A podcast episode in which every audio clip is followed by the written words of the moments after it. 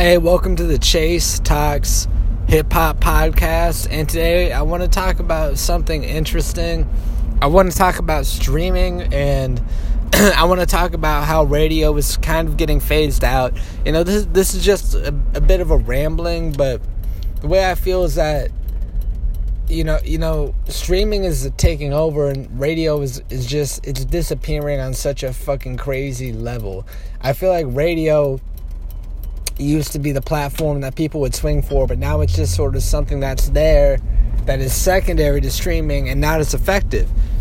Because you also have to think the radio did it really even translate to fans? I mean, don't get me wrong, maybe to an extent it did at some point in time, but I don't think that really matters anymore. If you really look at, at the proof, look at uh, Chance the Rapper, um, Logic, or you know Kendrick Lamar how they utilize the internet. I mean, maybe I all I'm really doing is saying shit you've already heard before, but the the internet has really developed kind of a new just a new tube for everything to get seen through and everything everything to get heard. So I think we live in an unprecedented time of growth. But you also gotta look like the streaming is not a terrible thing, you know? The streaming is not the worst. The streaming the streaming, I, I think it can get a bad rep from people who don't really understand. You know, that I, I think they don't understand that less ads are, are good. I mean, I'm not against ads, but less ads are good, right? Like, we don't. The thing is, with Pandora, my only gripe about that is it's online radio. So it is streaming, but they treat it as online radio, so you get all the advertisements in between.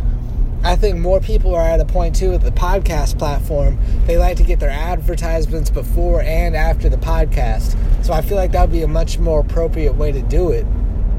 But that's the thing with radio, since they have this all day stream, they have to shoehorn this shit in. And we can't skip it.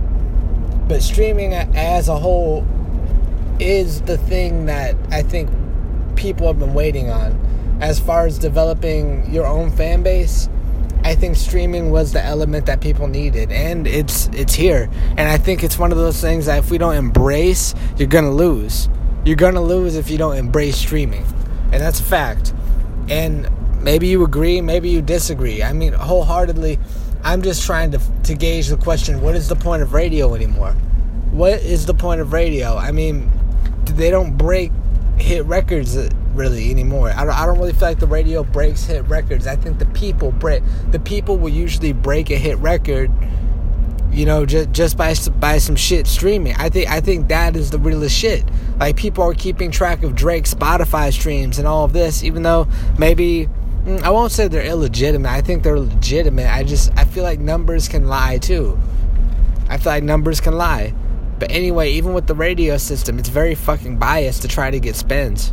You know, it's a but all in all, it is a different game. You know, I think the the independent artist does have more power, but at the end of the day, the radio is a dying breed. Not to say I don't respect it, but it is a dying breed as a whole, and I think streaming must be embraced. But what do you think?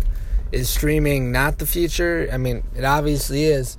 But but I, I want a counter argument. Do you love it? Do you hate it? What do you honestly think? Do you think radio will ever be replaceable? I think it will, but anyway, we'll see. Anyway, just keep on rocking in the free world, people. Thank you.